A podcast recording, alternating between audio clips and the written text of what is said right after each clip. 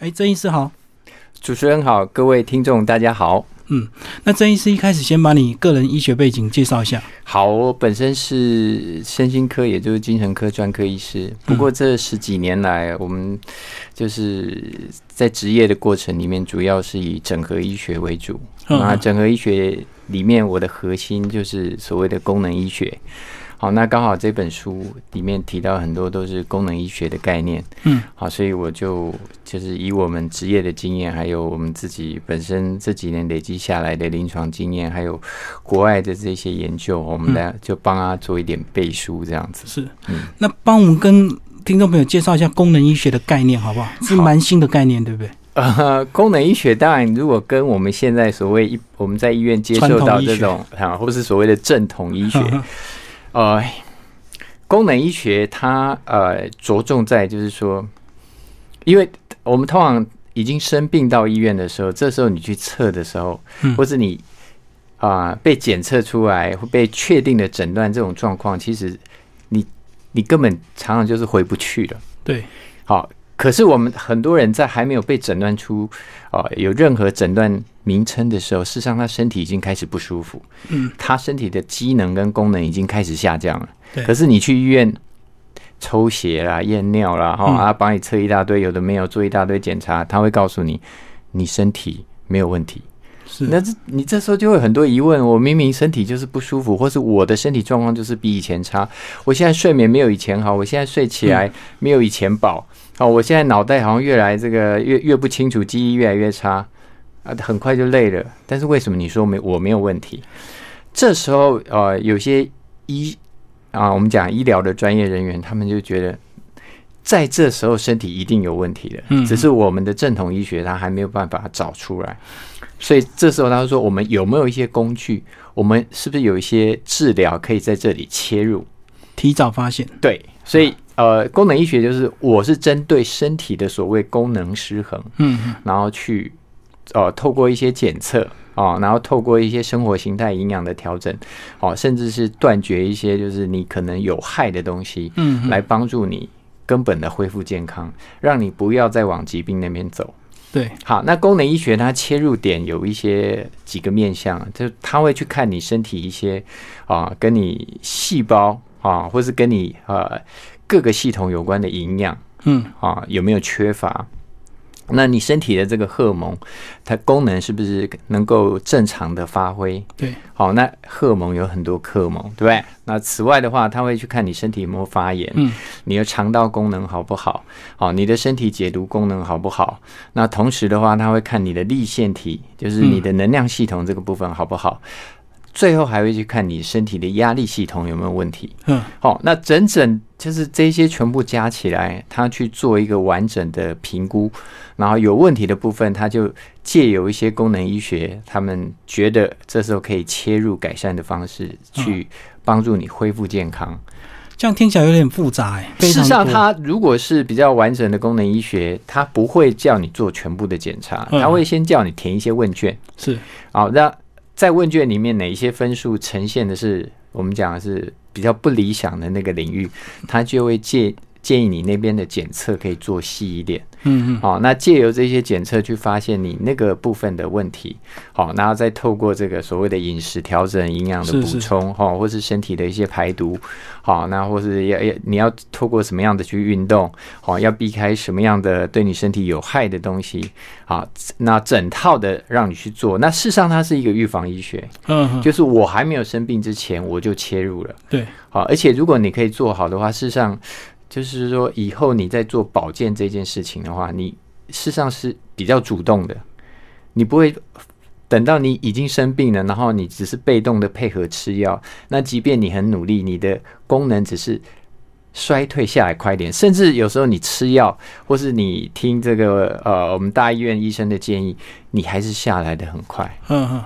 所以这样讲是不是？比如说像慢性疲劳，或者是我常常头痛，这样就可能呃在我们传统医学里有时候是诊断不出来的。对，或者是说他他也会给你一个诊断，问题是他给你的治疗就不是让你真正的去免于，就是说这个症状的根源。嗯。它只是一个，比如说症状的缓解，哦，类似止痛药。对对对对，那这样止痛药吃久了，当然我们说药物本身有药物本身的负担啊，或是一些副作用，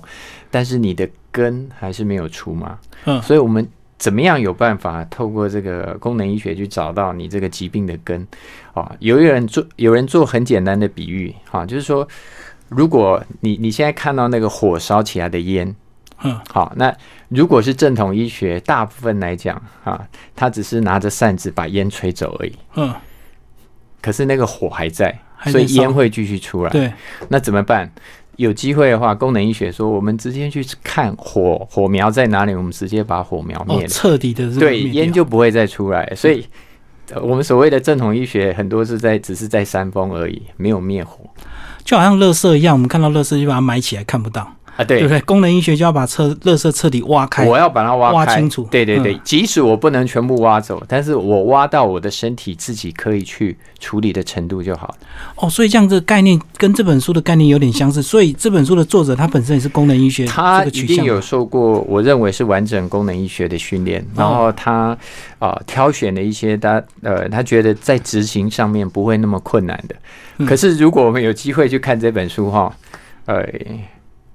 很多人会觉得，呃，如果你是胖的，你就会觉得，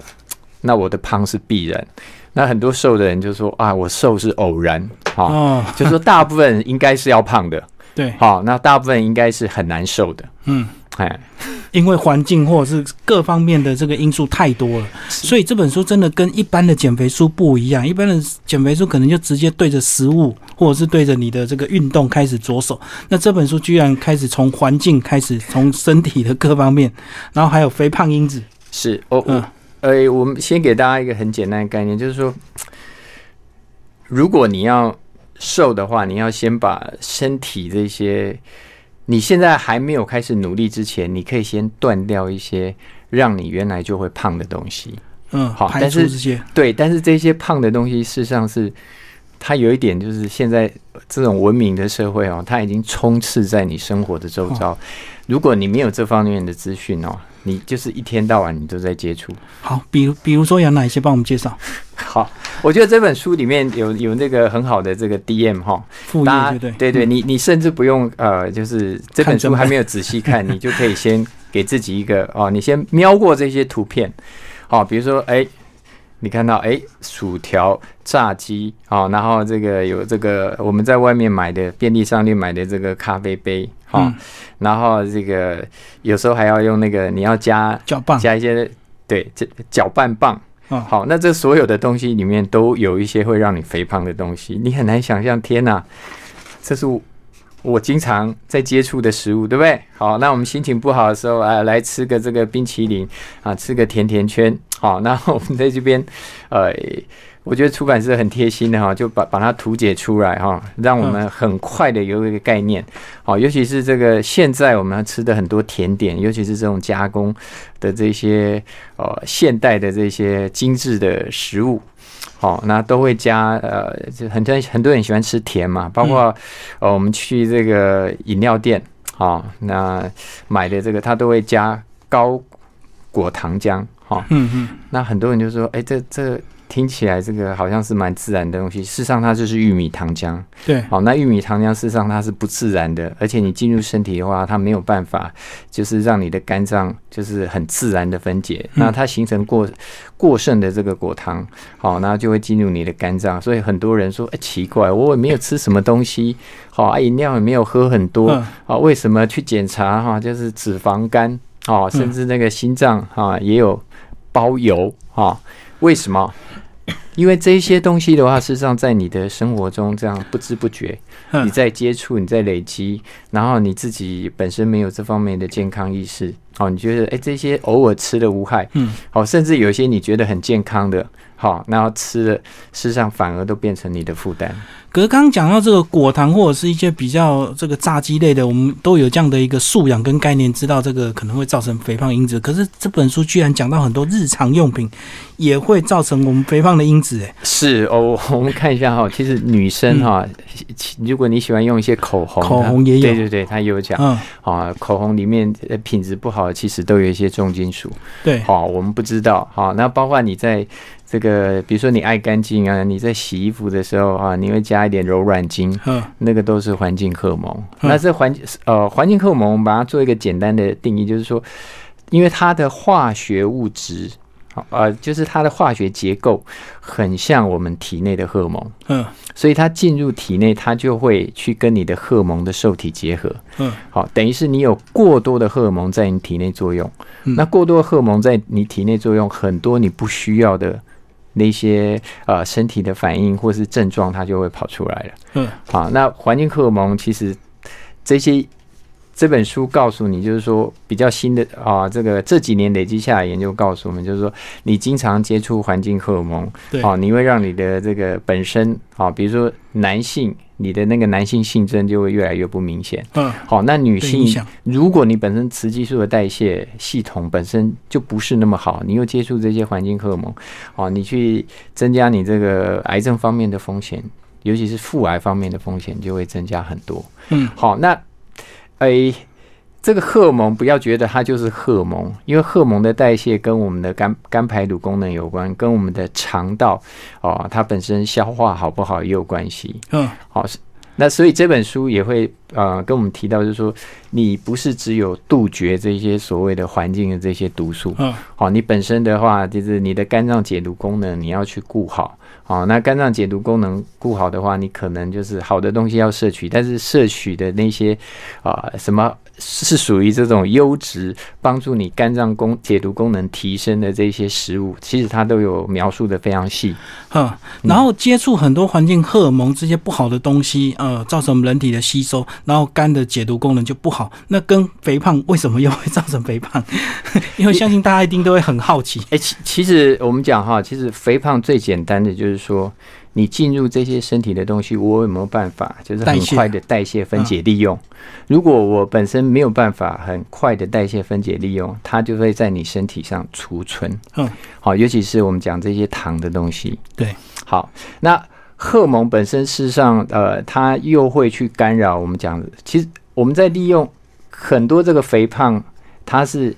我们其实不是吃油变胖的，嗯很多人都是以为我们是吃有变胖，事实上是我们吃那种不对的糖。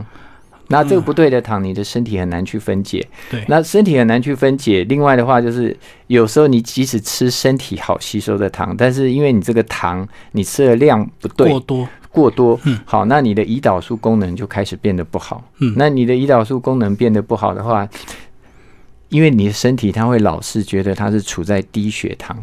因为比如说你糖进来，那胰岛素要上升嘛，对，对不对？好，那你这个糖如果进来不够，胰岛素还在那边，他就会说，那这时候再吃再吃啊，可是你这时候如果吃不够，这时候身体就开始呈现低血糖，低血糖对身体来讲是危险的。嗯，那久了以后怎么办？他说：“那我让我我的胰岛素功能不要那么好。嗯，那我的胰岛素功能不要那么好的话，事实上它对于这个这些淀粉糖类的代谢就会变得不好。嗯，那变得不好的话，它没办法把它转成能量，它就把它储存成我们身体的脂肪。嗯，好，很重要。那这些环境荷尔蒙事实上也会去导致身体发炎，好、那让我们的胰岛素功能变得不好，嗯好、那导致我们这个肥胖就会接踵而至。哦，所以是有这样的一个循环步骤。对对对，事实上它是到最后是环环相扣的，因为嗯尤其我们讲什么 PM 二点五啦，嗯哈、有一些重金属的部分，啊，它反正这些不是让你的身体啊发炎。不然就是让你的能量系统不好，好，那让你的那个肠道，哈，这边它有有一个章节提到一个非常重要的概念，就是肠漏症。嗯嗯，好，那，诶，肠漏症很多人就说，诶，那肠子又没有破掉，为什么叫肠漏症？对他们都会顾名思义。OK，好，我们讲所谓的肠漏症是，呃，我们小小时候那个健康教育我们都上过哈，在肠道上面它是不是有这个绒毛？对，好，那在绒毛上面它铺了一层我们叫做柱状细胞，那个是单细胞。事实上，在这本书它有很清楚的图解啊。嗯好，那那一层细胞它们本身本来要都要靠得很紧。哦，那个我们叫做紧密联合，叫做胎浆训。嗯好，那这个靠得很紧，它对于身体是有很重要的保护作用。嗯，好，我们身体大概百分之六十到七十的淋巴，事实上在我们的肠道里面。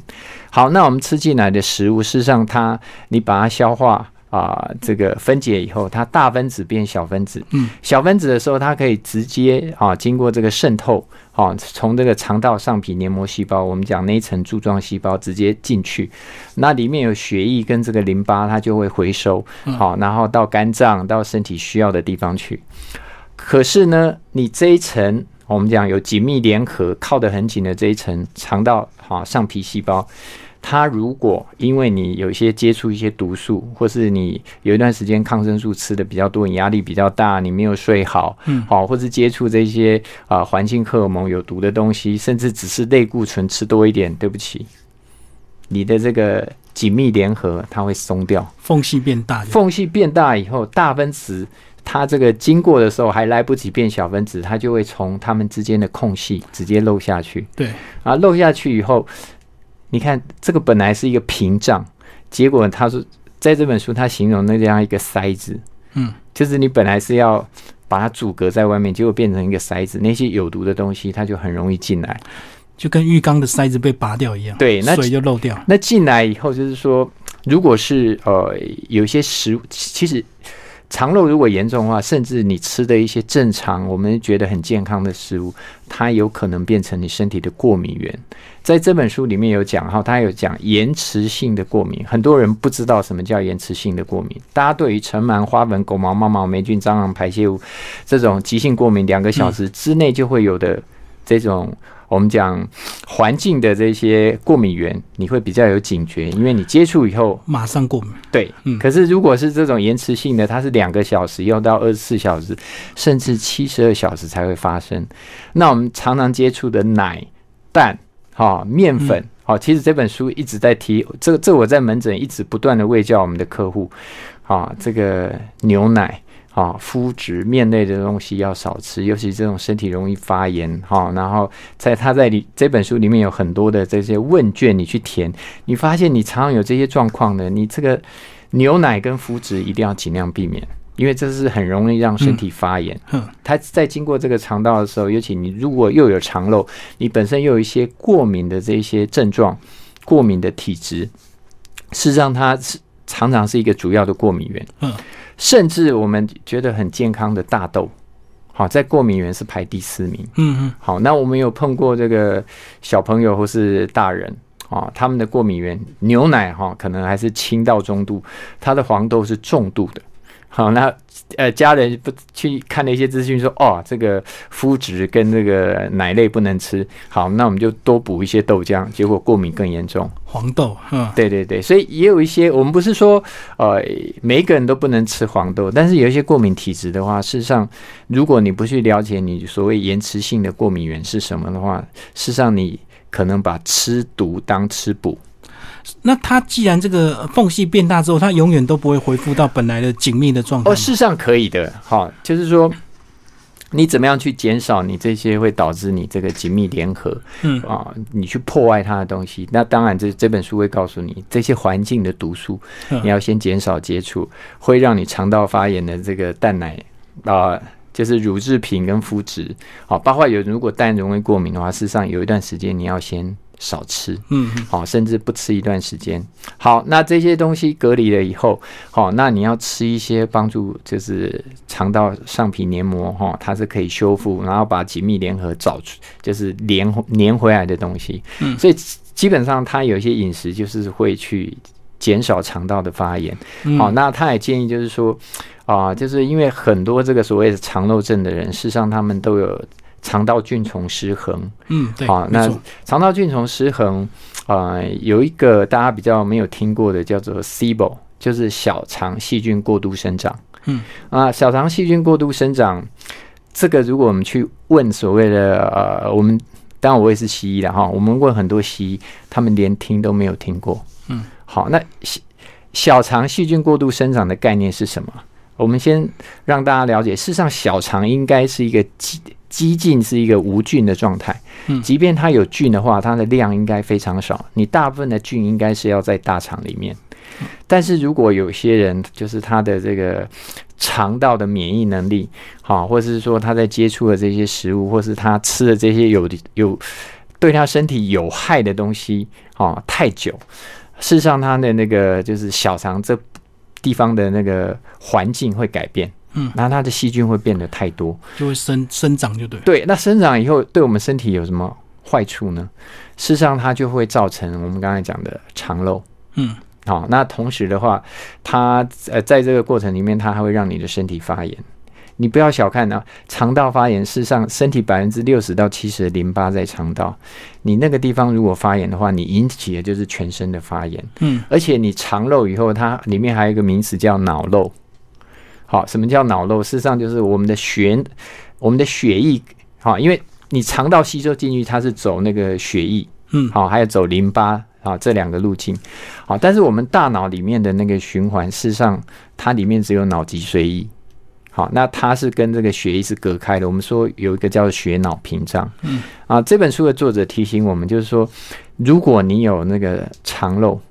事实上你的这个所谓的血脑屏障，它那边应该也是松的。嗯他说，因为这两个地方的结构是类似的，嗯，而且当你那个肠道发炎的很厉害，你的血脑屏障这边的屏障，大概那个所谓的紧密联合那个部分，它大概也都松开了。所以就脑漏就对。脑漏就是说，反正就是你的肠道发炎，你的大脑跟着发炎嗯嗯，啊，你你的肠道这些不好的东西进来，那些不好的东西也会经过你的血脑屏障进入你的大脑。嗯，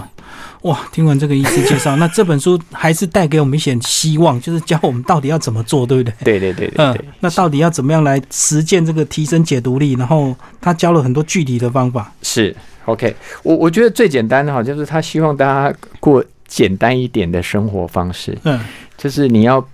呃，比如说你在使用器具上面哈，就是他一直在强调不要用塑塑胶啦，嗯嗯，对不对？然后用一些，然后不要用一些涂料的东西啦，因为现在很多涂料，你像那个不粘锅，对，对，其实那个对我们身体也都是有负担的。好，那强调一些呃什么抗菌的那种东西，事实上那个对我们的身体也都是不好的。所以他希望就是说，你用一些比较自然的东西。好，如果你要比如说要吃奶油，或是要去呃，就是呃要接触牛呃牛奶这个部分，他建议啊，就是草饲，就是说嗯那个牛是天吃吃天然牧草的。嗯，哦，你不要去集中啊，吃玉米啊，哦，或是吃那种饲料的。他说那个养出来的牛，呃，其实那个它本身的乳质都不好，而且他吃的那些东西不好的来源，也在他的乳汁会形成这个，就是啊，所谓就是反正他吃不好的东西，那些它产生出出来来源也是不好的。嗯对，好，那包括就是说，呃，你你在喝茶的时候，好，你要自己带杯子。好，那真正，呃，我们看到很多塑胶制品，唯一他说最安全的，大家就记得叫 PP，好不好？就是你看到什么 PE 啊。P.S. 好，其实基本上这个这本书作者都认为不够安全。嗯好，那最稳定的那个塑胶不会溶到你的那个什么酸性饮料啊，是溶到你的热水里面，就是只有那个 PP。嗯，好，所以你真的有些东西，你真的得要用塑胶的话，你就尽量选。选 PP 材质就对。对对对对，好啊，是就是你要尽量让自己生活单纯一点，包括好，我们如果看他他对于那个电磁场的描述，好，我们就会对于现在很多就是强调环保的这个呃会改观，比如说啊，大家讲电动车非常环保，嗯好，这本书作者啊就说，请不要用电动车啊，为什么？他说，因为那里面整个都是一个电磁场。好、哦那他呃，当然，其实电磁场这方面的研究，其实我们就国际的文献来讲，它还不是那么多。好、但是有我们在门诊真的有碰过一些体质比较敏感的人，他只要就是那种电磁场存在的，他就开始出现一些头痛啊、疲倦啊，好、然后他甚至眼睛没办法对焦，就是电器用品就可能会影响，就对。这对这种奇奇怪怪症。然后我们现在这个大家都几乎不离身的手机啊，嗯，也所以。所以它包括说在睡觉的时候，你怎么样去布置一个比较安全的、好舒适的环境？安全，他强调安全。好，你要避开电磁场，还有就是环境里面啊、很因为在肠道里面它，啊有强调一个东西，就是霉菌。嗯好啊，这个霉菌你在生活上哈，就是说如果你不注意的话，啊，像日本他们说比较这个潮湿好，那或者有时候他们比较干燥，他会用一些加湿器。但是这些你在不知不觉里面，如果你用的床垫又不对的话，就会去滋生霉菌。嗯嗯，啊，你在空气里面直接这个呼吸进去，就或者是从哪里这个吃进去，那你的肠道的这些霉菌越来越多，也会对你身体形成一种负担。嗯，好，所以它包括那个什么，你的床哈。他就说你你要避开什么呃，大家觉得什么独立桶的啦哈，或是嗯弹簧床垫，因为他觉得这个都是霉渗霉菌滋生。那即使有一些比较好的这些床垫，它还会加一些什么防燃剂，加一些阻隔剂。那那些呃，这个作者觉得也是环境毒素，也是环境荷尔蒙。嗯，好，所以他比较推荐就是说，你可能要睡那个就是比较硬的床，好啊，上面再加一个。接地气床垫，那什么叫低？我拿这个接地气床垫给我啊，即便我们诊所的那个柜台人员看，他们说什么叫接地气床垫，看不懂。好，我我这边提醒大家哈，他所谓的接地气床垫，那个就是因为我们现在的很多，包括这个电磁场，好，这是电磁波这些东西是，或者说你这个环境有压力的环境，事实上会让你的身体。的负电不够，嗯，正电太多，所以它里面有一个建议，就是说你要去啊摸摸树啊，哈，然后脚去踩踩那个草地啊，去接触大自然，叫接地气。事实上是因为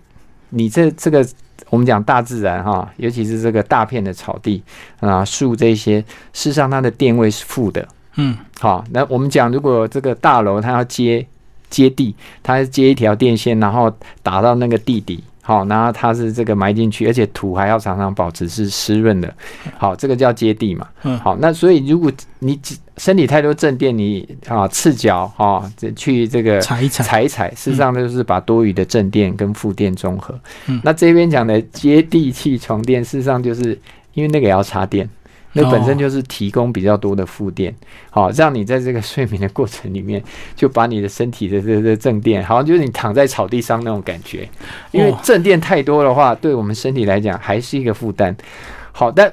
我我要说的是说，这本书如果你能够执行个两三成，我觉得对大部分来讲的健康已经是大大提升。对，已经会会很明显改善。对，因为有些执行上面，它也许会真的很困难。好，但是如果你觉得你做了某些事情对你来讲有健，就是健康的提升的话，事实上你要贯彻力行。嗯嗯，来，郑医师给我们台湾的读者一些建议啊，因为他是日本的作者，可能有一些民风啊，我们也不知道怎么执行。是，那就你个人的观点，有没有一些比较具体、适合我们的，能够改善这个真的排毒，然后让我们这个自然的瘦下来？OK，好，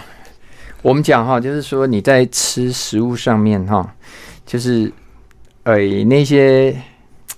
糖类的东西哈，就是含糖的东西，我们觉得尽量避开精致的糖类，就就呃人工的糖就对。呃，即便是就是我们讲就是那像水果嘞，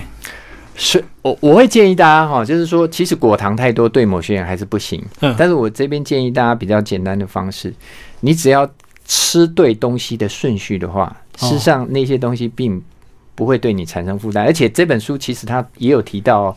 他说，比如说他说肉类不好消化，事实上你前面就是先吃点那个比较新鲜的蔬菜，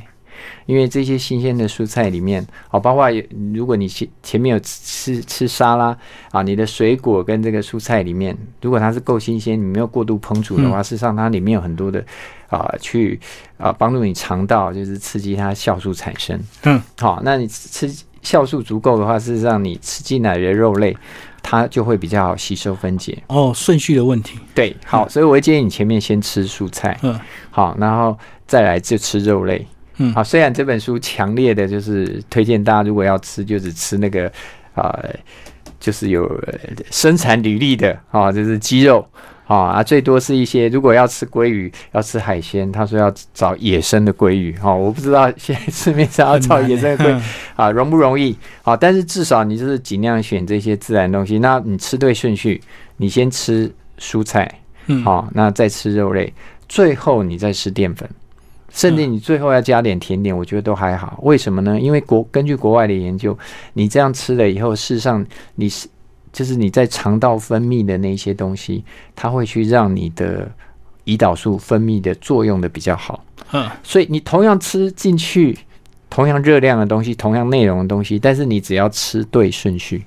事实上你的那个就是胰岛素会作用的比较好。那胰岛素作用的比较好，事实上它在身体就不会形成你的负担。哦，它能够充分的分解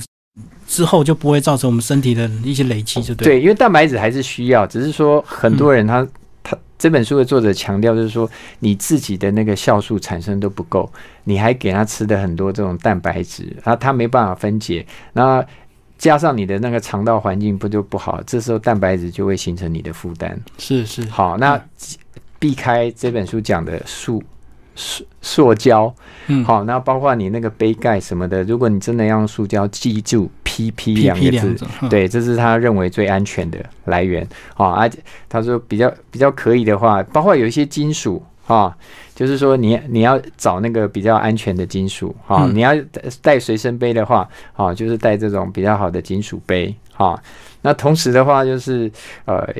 远离这个电磁波嘛，嗯，好，所以如果用手机的话，哈，不要就是老是在耳边听，好，但是它包括说什么蓝牙什么的，哈，这个都如果大家使用的时间不要太长，嗯，好，那当然就是说，它还是有强调，就是说你你本身要给自己放松的环境，哈，然后你，诶、比如说吃东西的话，他说不要自己一个人孤零零可怜在那边吃，哈，要情绪也会影哎，找找就是跟家人好，或是跟你可以好朋友，哎一起 share，然后大家在这个过程里面放轻松啊。当然你要睡好啊，你要做适当的，他说微运动啊，去帮助身体的循环。好、那保持心情开朗啊，当然要睡饱。好、嗯这些都是简单的，你可以做得到的。那环境毒素，因为它讲的非常的细，环境荷尔蒙它讲的非常细，我强烈的建议大家一定要买这本书，好、来看看我们这个环境到底充斥了多少那种无声的杀手，好、每天都在残害你的健康。好、那你只要知道这些健康的杀手，我跟你讲，你只要避开百分之三十到四十，好，你不用他讲的这个这么多，事实上你的身体都会，就是你会觉得功能恢复很多，然后要瘦身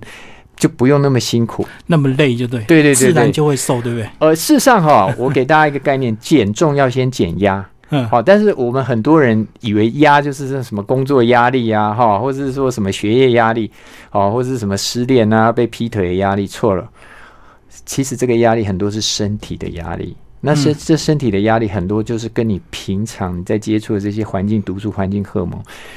都有关。然后你吃错的东西，然后你用错的东西，在你身体形成这种不好的累积，都在形成你身体的压力。嗯所以我们就要减重，要先减压啊。这个压是身体的压力，那这很多的压力就是在你的生活周遭，你事实上就可以避免的。但是因为你不知道，你就一直在接触它，甚至在拥抱它，所以难怪你瘦不下来。哇，就是我们要尽量过过回以前简朴的一个生活，对对对对对对对对然后一些材质也尽量不要用塑胶就对了。对，嗯嗯，好，今天非常谢谢我们这本书的一个推荐呢，郑光南医师为大家介绍《难怪你瘦不下来》，然后新自然主义出版。好，谢谢郑医师。